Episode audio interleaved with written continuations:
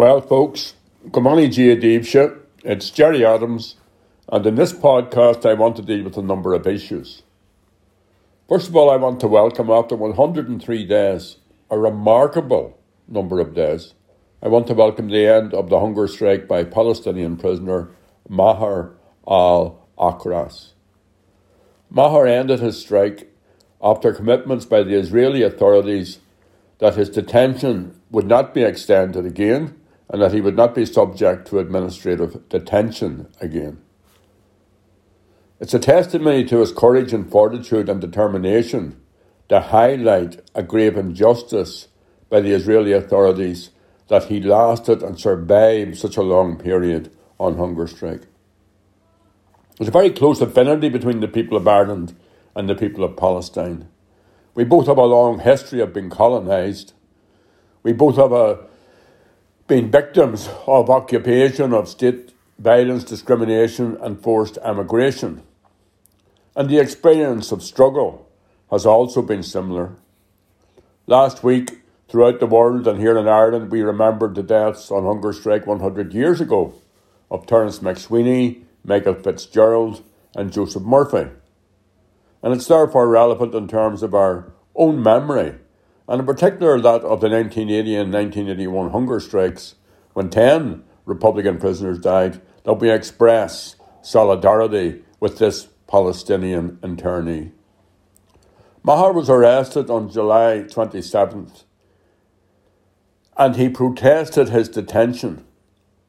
He's a father of six children. He's a dairy farmer from a village in the occupied West Bank. He's not been charged with any alleged offence. Like thousands of Palestinians over recent years, he's a victim of administrative detention, which is effectively internment without charge, internment without trial. That's a practice used by the British state and the old Unionist Stormont regime in every decade since the creation of this state until the 1970s, when it was used for five years. A person arrested under administrative detention is held without a trial he or she does not get accused of having committed an offence. There's no time limit on the length of times they can be in prison for, and in some cases, this has lasted for years. Currently, according to the Israeli Information Center for Human Rights, in the occupied territories, 355 Palestinians are held under administrative detention. Two of them are minors. In the last 20 years, the Israeli government has enforced over 30,000 administrative detention orders, and the UN Committee Against Torture has called on the government to take the measures necessary to end the practice of administrative detention and ensure that all persons who are currently held in administrative detention are afforded all basic legal safeguards. The Israeli government rejected this. In 2017, the US Special Rapporteur expressed his concerns. He said Israel's use of administrative detention is not in compliance with the extremely limited circumstances in which it's allowed under international humanitarian law. And once again, this request was rejected. In the last two decades, 120,000 people have been arrested and imprisoned by the Israeli government. 18,000 of these were children. Gaza is home to 2 million people and it's the largest open air prison in the world. When I visited there in 2009, I was appalled by the conditions under which citizens were being forced to live because of the siege. The situation had got worse, if that is possible. The people of Palestine existing in Gaza, in the Strip, and in the city and in the occupied West Bank, they're living lives dictated by an apartheid state that steals their land underwater and destroys their homes.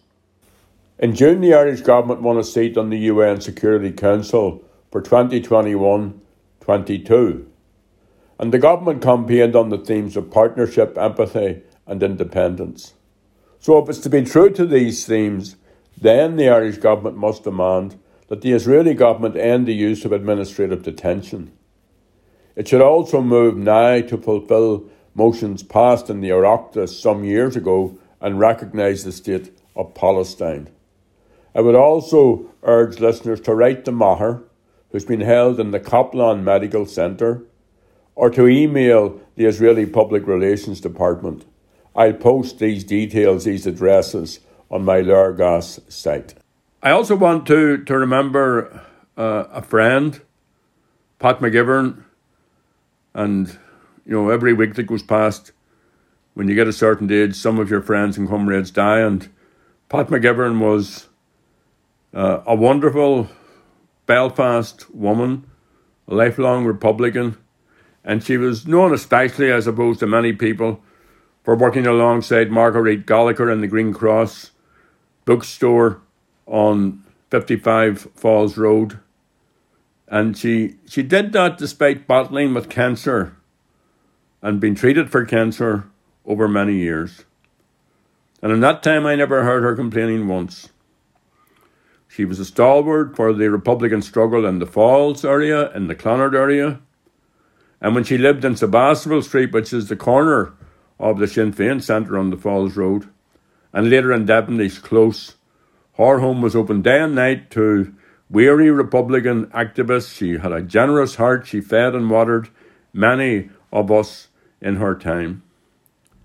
And she worked especially hard in support of the prisoners. For the Green Cross, collecting round the doors during all the prison protests through the campaign for political status against strip searching in Armagh Women's Prison. She campaigned across this island. She stood up to British Army riot squads and to RUC stormtroopers. And she was a very active and energetic member of our cumann in the Falls. And she worked in every election campaign from the 1980s until the last one. She also minded our friend, another departed friend and comrade, Paddy McManus, up until her, his death. And there was no task too great or no task too daunting for Pat. I suppose in many ways she embodied the spirit of Bobby Sands when he said, Everyone, Republican or otherwise, has their own part to play. No part is too great or too small. No one is too old or too young to do something. So I'm proud and I'm honoured to say that Pat was my friend.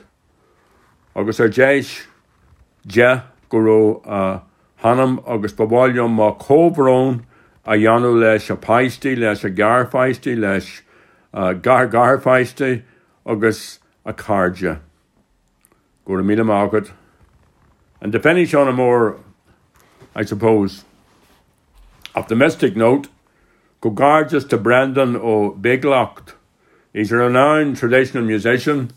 Brandon is, and my granny was a Bagley, so I've always felt that kinship with anybody from the Bagley clan or the O'Biglock clan.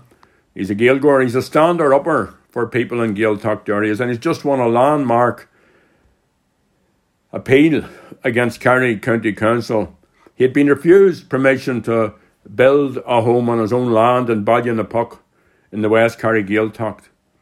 And his fight against this went on for 15 years. He was actually facing a threat of imprisonment because he had moved uh, an unauthorised, as the council put it, trailer house onto his land and he was ordered to uh, move it and he refused to do so. So he welcomed the decision ban board, Pleanála, which overturns the council's ruling. He said it was a weight off his heart. He said, I finally have legal status on my own land. This fight has been about the rights of the younger generation to live in our own townlands. This is only the beginning. Planning laws must be changed if rural communities are to survive. Without people on the land, you won't have the language, you won't have the music, you will lose the essence of what Ireland is. And as part of his campaign, Brendan erected 235 white crosses to mark the impact of depopulation on his home place. That signifies 235, and I'm sure there are mostly young people who were forced, forced to leave their own townlands. So his victory is a victory for them, it's a victory for all of us, and it's proof again that one person with tenacity and persistence and with a bit of get up and go can make a difference. So my who a Brendan.